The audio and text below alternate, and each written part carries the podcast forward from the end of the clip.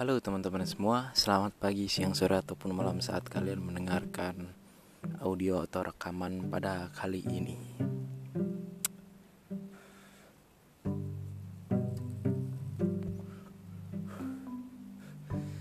Jadi hari ini di hari Senin jam 2.34 tanggal 2 eh 2 14 Maret 2022. Dua hari yang lalu uh, di tanggal 12 Maret umur gue bertambah jadi 21 tahun. Dan kiranya sekarang di umur yang segini itu gue lagi bingung gitu. Kalau seumpamanya tuh kenalan gitu, umur lu berapa? 21. Ih, udah berumur juga lu. Tengah udah tua juga lu. Kalau di pacaran gue ya, uh, terbilang cukup matang lah. Kalau seumpamanya buat bocah gitu. Tapi bakalan dibilang muda kalau seumpamanya gue mati tuh. Ih kasihan mana masih muda lagi. Pasti tuh pasti bakalan ada omongan begitu tuh. Tapi kalau semua masih hidup mah lu mah ayo lu udah agak gedean dikit nih sekarang nih. Udah bujang pasti begitu tuh sekarang gue kalau seumpamanya ketemu om-om, tante-tante, pade, bule gitu kalau ketemu gue umur sekarang berapa pi? 21 udah bujang aja lu. Uh, itu sih respon yang gue dapet biasanya. Sama ini deh biasanya kalau orang ketemu gue kenalan gitu sama gue namanya siapa bang? Abi. Terus dia pasti bilang gini Uminya mana? Uh gue gedek banget tuh. Tapi ya mau gimana lagi emang nama gue Abi kan nggak apa-apa buat mencairkan suasana aja. Tapi di umur yang segini gue ngerasa kayak tai ya. Kayak tai. Astaga bahasa gue bahasa gue jelek banget. Ya jadi di umur yang segini itu umur 21 gue mulai bukan mulai lagi sih gue udah mulai bos bukan udah bukan mulai udah bosen gitu sama kata-kata harusnya harusnya harusnya. Hidup adalah hidup bukanlah sebuah perlombaan. Quotes quotes tai anjing gue kemakan quotes tai lah. Yang kayak begitu gitu tuh. Jadi di kesempatan kali ini kayaknya gue pengen cerita aja sih dengan kondisi gua di umur yang 21 tahun ini. Gue mulai dari mana ya? Enaknya ya? Dari hitungan legal nggak legal dulu deh. Dulu waktu pas umur gue 17 gue happy happynya tuh. Karena di umur yang 17 tahun mana masih SMA kan? Umur 17 tahun bikin KTP bikin SIM semua pemerintah aturan-aturan pemerintah bisa bikin bang. Bikin apa lagi? Ah, di umur 17 tahun tuh merasa gembira gitu. Legalnya tuh berasa. Karena semua peraturan-peraturan yang minimal-minimal kan rata-rata kan umur 17 atau umur 18 nah di umur 17 di umur gua yang 18 itu gue ngerasa lagi legal-legalnya itu. Wah tidak ada peraturan yang bisa mengkangku batin gue gitu. Di umur segitu gitu. Nah sekarang di umur 21 juga seharusnya sama sih. Karena kan kalau semua minuman uh, minuman beralkohol kan U21 plus. Sekarang udah gue udah boleh tuh udah legal. Terus mau ke bokep U21 enggak enggak kalau ngebokep enggak juga sih. Ngebokep mah terserah bebas. Tapi kayaknya ada batasan umurnya deh mau nonton film horor? 21 bisa. Mau nonton film aksi? Bisa. Mau nonton apa lagi? Film komedi-komedi yang sar sarkas komedi-komedi kasar gitu. Bisa. Gue nonton American Pie sekarang udah boleh nih udah legal. Kalau kemarin-kemarin masih belum boleh soalnya umur gue belum nyampe. Nah seharusnya di dalam benak gue gue ngerasa itu yang tadi yang gue bilang-bilang itu harusnya itu perasaan yang gue dapat gitu. Di umur 21 semuanya itu legal. Semua itu diperbolehkan gitu. Tapi kok gue ngerasa nggak giroh ya? Kayak ya udahlah. Ya udahlah. Mau, mau minum ya udahlah. Nggak kayak, kayak sebelum umur 21 juga gue nggak ngerasa terkekang gitu kalau dulu di umur 17 18 punya KTP punya SIM tuh berasa leluasa.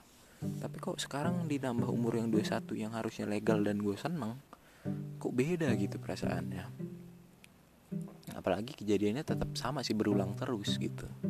Setiap gue bertambah umur kenapa gue selalu padahal uh, gue selalu mengharapkan ada orang yang mengucap ada orang yang mengucapkan ke gue mengucapkan ke gue ada orang yang ngucapin gue lah. Selamat ulang tahun bi yang kayak gitu gitu cuman dari tahun ke tahun hampir nggak pernah ada sih. Jarang lah. Paling tiga dua empat dua satu. Sekarang tahun ini kayaknya bukan teman dekat gue malah yang ngucapin hal itu ke gue gitu. Gue ngerasa makin sini kok ternyata bertambahnya umur itu tidak menyenangkan lagi gitu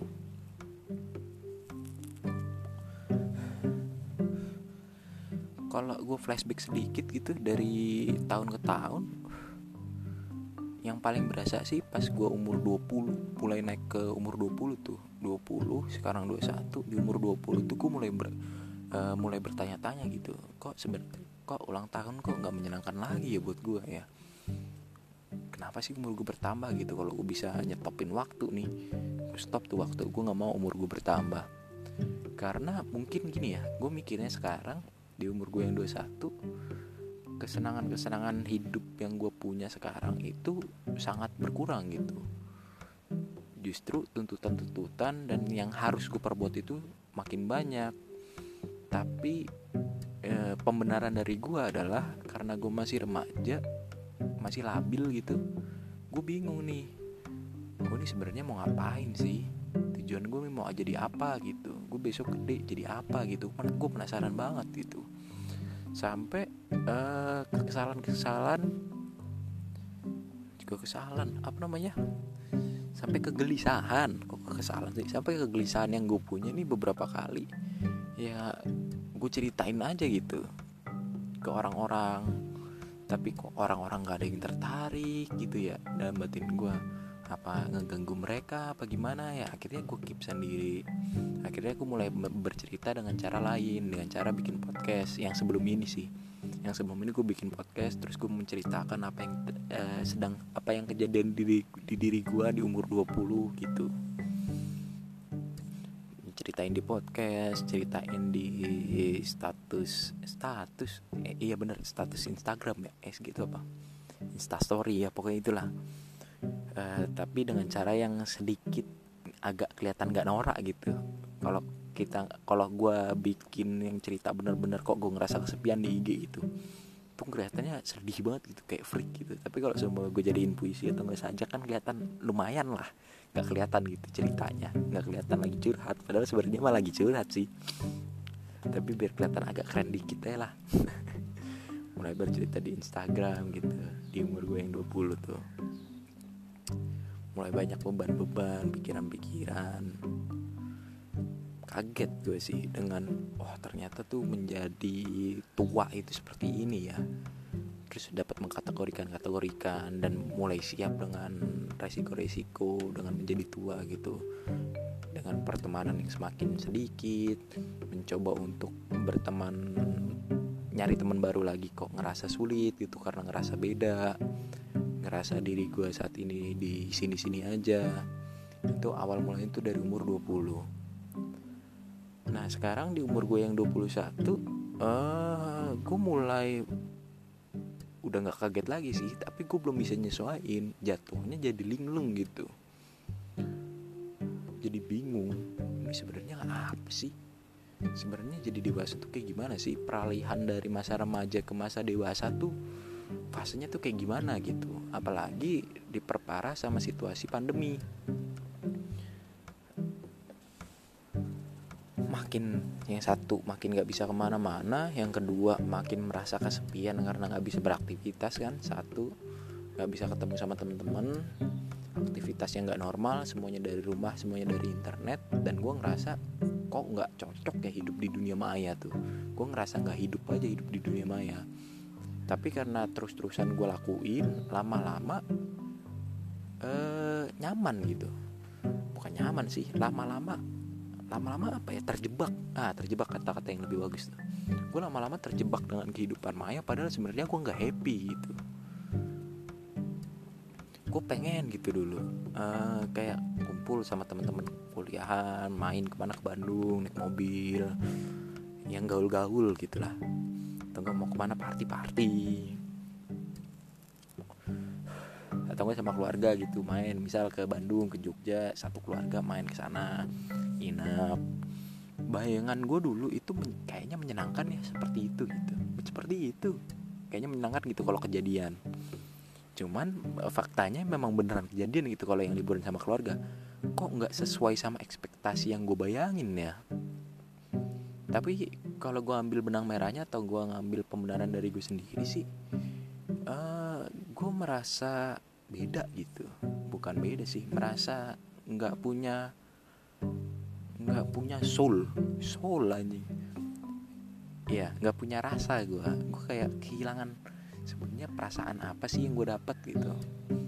Padahal gue tahu saat ini ya saat ini beberapa bulan lalu gue mengambil kesimpulan bahwasannya uh, ketulusan atau perasaan yang asal dari hati itu nggak perlu diotak atik tapi sebelum gue mendapat kesimpulan itu uh, gue sudah memainkan semuanya gitu. Semuanya hampir semua hal itu gue manipulasi itu di dalam otak gue akhirnya gue mulai bertanya-tanya gitu. Sebenarnya perasaan yang aslinya itu yang kayak gimana? Kayak dari mulai rasa sedih gitu. Giliran gue lagi ngerasa sedih gue berusaha untuk denial gue lagi nggak sedih. Akhirnya sering gue terlalu sering melakukan hal itu sampai sekarang. Dan di saat ini gue ngerasa lupa gitu. Sebenarnya sedih itu kayak gimana gitu? Padahal sebenarnya eh sebenarnya padahal kalau gue lihat gitu kan sedih itu kan alami gitu natural dari dalam hati. Cuman gue ngerasa hati gue mati. Kayak gitu sih. Jadi uh, poin pertama poin pertama quotes pada malam hari ini. Anjay. Quotes pertama yang akan gue kasih tahu dari cerita gue adalah jangan pernah mainin perasaan atau jangan pernah memanipulasi sesuatu hal yang tulus begitu adanya. Contoh perasaan emosi uh, pikiran positif pikiran negatif. Gitu jangan intinya jangan berusaha denial lah udah terima aja. Kalau kata no stress eh no stress no stress uh, eh no stress apa siapa ya? Lupa gua apa. Apa kata Jason? Ranti ya lupa gua. Uh, hidup hidup ini memang isinya bukan cuma bahagia gitu. Gue sosok puitis lagi si anjing?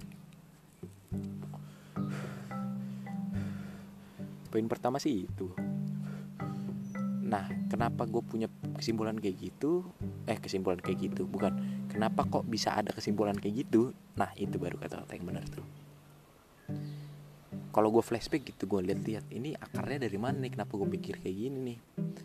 E, kalau gue lihat-lihat dulu gue ngerasa e, shock culture gitu. Dari Jogja ya, apalagi gue pesantren terus pulang ke rumah tiba-tiba oh kok begini ya bayangan gue tuh dulu gue kan pulang gue kan keluar dari rumah tuh SD pulang balik lagi aku dulu SMA kok e, bayangan rumah gue dulu waktu pas SD ternyata kok beda gitu. Jadi gue ngerasa rumah itu bukan rumah lagi buat gue bisa jadi mungkin itu atau mungkin itu tetap rumah tapi dalam versi yang berbeda gitu. Kalau dulu SD mungkin gue punya banyak temen tidak punya banyak pikiran gitu tapi sekarang giliran pulang ke rumah lagi balik SMA kok ternyata banyak tuntutannya ya? Kok ternyata banyak peraturannya ya? Kok ternyata oh kok ternyata uh, hidup di masyarakat itu hidup di masyarakat kok ternyata bermasyarakat itu ada etikanya ada tata caranya. Gue mulai kaget gitu kalau gue flashback gue tarik. Akhirnya gue merasa diasingkan gue merasa diasingkan atau dipinggirkan. Oleh siapa? Oleh keadaan dan situasi. Karena gue merasa kok gue kayak nggak diajak main ya sama lingkungan gue kok gue kok ngerasa gue nggak oh, bukan ngerasa kok gue nggak punya temen ya di kondisi gue saat ini ya? Kok gue ngerasa uh, keluarga yang ada di rumah gue ini orang yang tinggal serumah ini bukan keluarga gue ya tapi kayak hidup serumah aja. Tapi gue ngerasa mereka bukan keluarga tapi hanya orang lain yang tinggal serumah aja. Gue dulu sempet uh, bikin puisi intinya ti oh intinya eh, isinya begini kurang lebih uh, kurang lebih. Tinggal seatap namun tak pernah menatap. Gue ngerasain hal itu gitu. Padahal sebenarnya gue kalau sumpah gue eh, kalau bukan sebenarnya sih kalau sumpahnya gue lihat gitu itu bukan salah mereka. Tapi kok gue kenapa gue ngerasa diasingkan gitu? Sampai gue ketemu sama uh, Moro. Gue ketemu sama Moro gue ngobrol Moro bilang gini itu antara lu yang diasingkan oleh kondisi dan lingkungan lu atau mungkin lu yang mengasingkan diri. Di situ gue oh iya juga ternyata mungkin gue yang mengasingkan diri gue sendiri gitu. Masuk ke quotes kedua. Uh, bukan mereka yang mengasingkanmu atau jangan merasa kamu diasingkan oleh orang lain atau kondisi atau keadaan tapi kamulah yang mengasingkan dirimu sendiri dari kondisi lingkungan atau uh, apa namanya apa sih namanya? Iya. Ulang ulang. Ulang quotes ya jelek quotes ya. Jangan pernah jangan bukan jangan pernah sih. Quotesnya gini quotes kedua. Kalau kamu berpikiran kamu merasa diasingkan oleh kondisi dan lingkungan mungkin bukan salah mereka tapi itu salah kamu. Kenapa? Karena kamu lebih memilih mengasingkan diri dari kondisi dan lingkungan itu. Itu kata-kata murid tuh barusan. Dan gue ngerasa juga di umur gue baru sadar gitu di umur gue yang kedua satu. Oh iya bener ya. Kayaknya gue nih yang mengasingkan diri bukan salah mereka tapi salah diri gue sendiri karena terlalu asik mengasingkan diri akhirnya gue merasa kesepian gitu. Bukan merasa kesepian sih merasa sendirian aja. Ya sama sih kurang lebih ah pokoknya intinya begitu dah.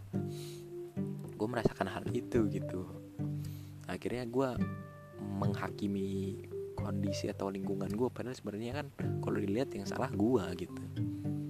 Itu sih.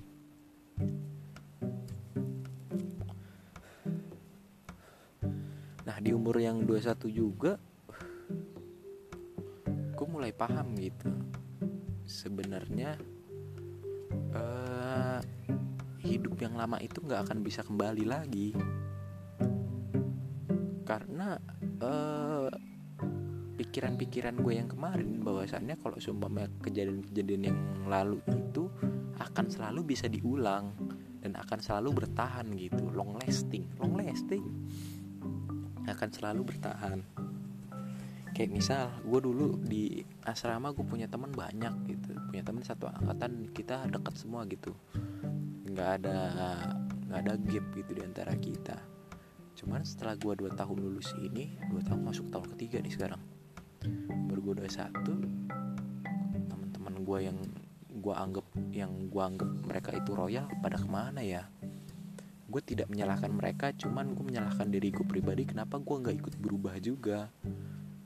Karena yang gue tahu kan manusia itu kan akan selalu berubah ya. Manusia itu kan dinamis cuman kenapa gue kok gue punya pikiran itu gitu? Dulu gue ngerasa gue nggak perlu nyari teman baru lagi lah. Orang gue udah punya teman gue nggak perlu nyari keluarga baru lah keluarga baru lagi lah. Karena gue udah punya teman gue nggak perlu nyari tongkrongan baru lagi lah karena gue udah punya teman gitu.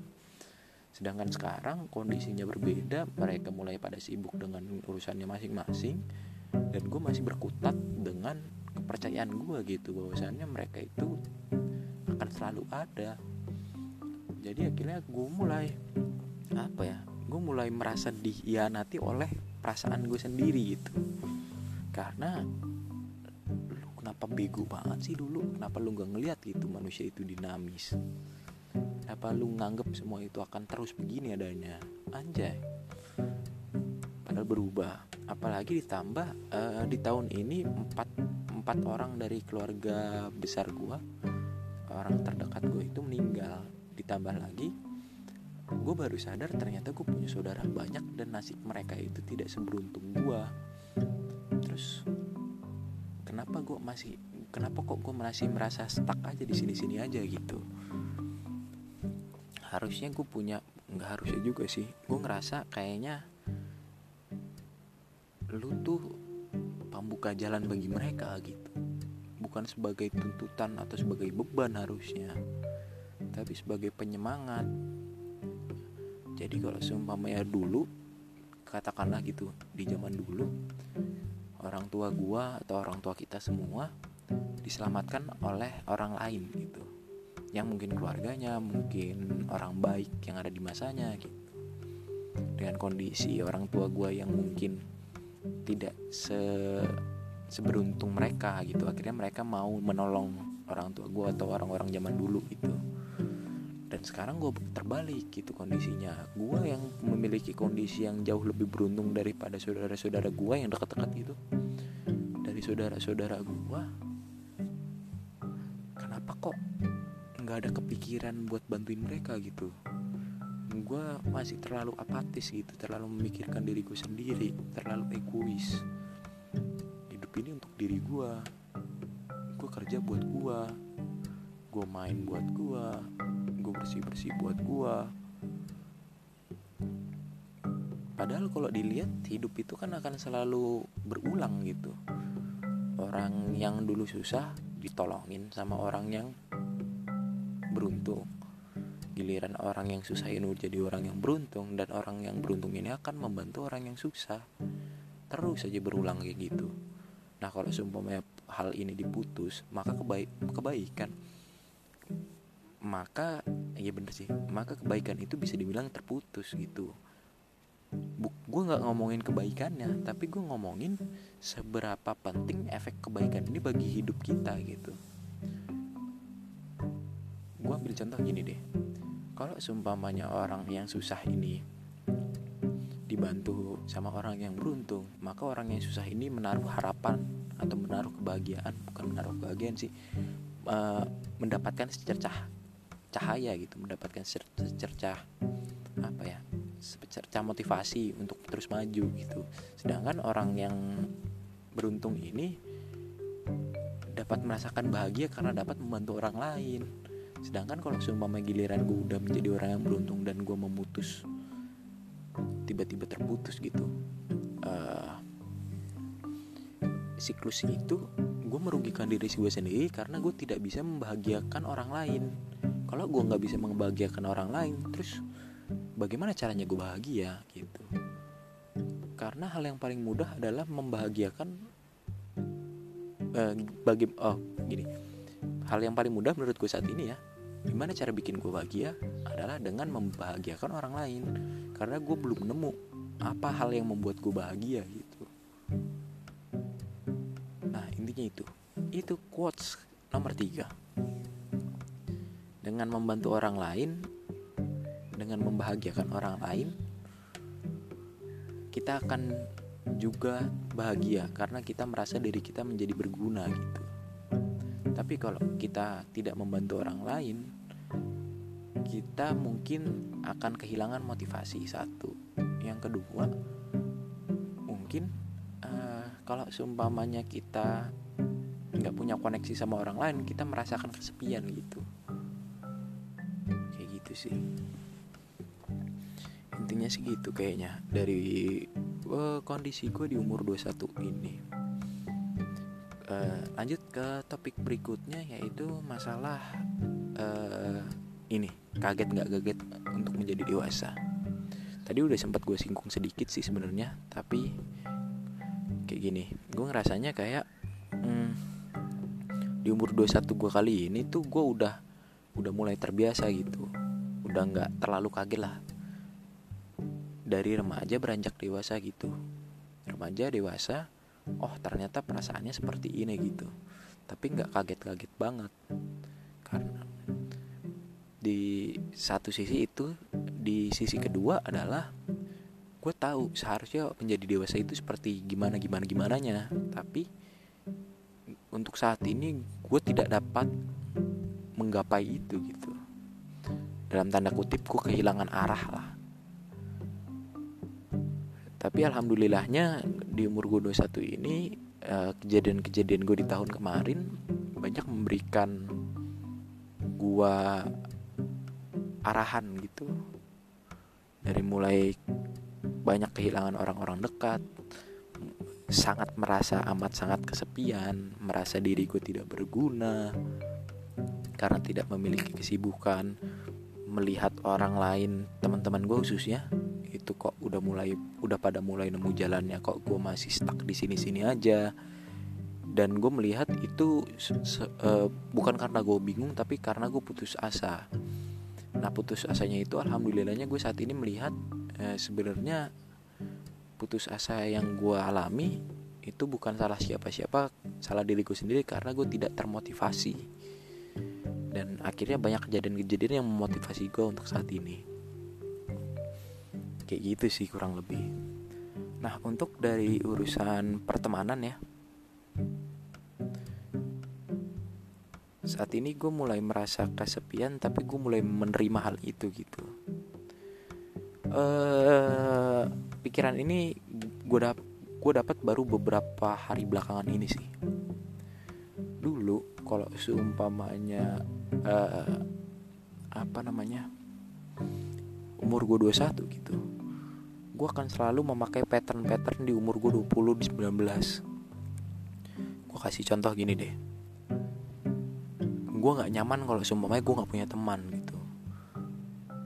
Tapi seiring berjalannya waktu gue mengasingkan diri dari teman-teman gue otomatis gue nggak punya teman tapi kok gue ngerasa kesepian nah itu kan salah satu missnya tuh. Padahal sebenarnya hal itu kan gue lakukan dengan secara sadar gitu. Gue mengasingkan diri dari teman-teman gue gue mematikan rasa yang gue punya. Karena gue nggak mau punya rasa nggak enakan akhirnya gue berteman tidak ikhlas tidak tulus tidak merasa punya teman gitu. Akhirnya teman-teman gue pada hilang gitu. Aslinya ada cuman gue ngerasa gue nggak punya teman aja gitu. Nah akhirnya di kondisi gue yang saat ini gue nggak punya teman kemarin-kemarin gue sempet mikirnya anjir gimana caranya nyari temen? gitu. Terus sempet ada pepat terus gue baru inget kalau sumpamanya kejadian yang udah lewat lewat. Nggak bisa diulang. Kejadian yang tidak yang akan datang baru bisa kita susun gitu. Dan mulai membiasakan diri gitu dengan pilihan yang gue ambil. Ini pilihan yang gue ambil oke gue terima konsekuensi yang gue punya. Dan gue gue akan gue tidak akan ingin kehidupan gue yang lama tapi gue akan flashback gitu. Sebenarnya kehidupan yang seperti apa yang gue inginkan di masa depan? Dengan cara gue melihat di masa lalu oh ternyata gue eh, nggak uh, punya teman dan sekarang gue sepian nah di masa depan gue mau ngapain? Gue berusaha mulai berdamai dengan kesepian gue dari mulai menjadikan uh, menjadikan kesepian itu sebagai kenyamanan bagi gue gitu setelah gue nyaman mungkin ada beberapa hal baik yang bisa gue terima daripada gue ngedumel saat ini. Kayak gitu sih. Jadi uh, kiranya itu aja teman-teman. Terima kasih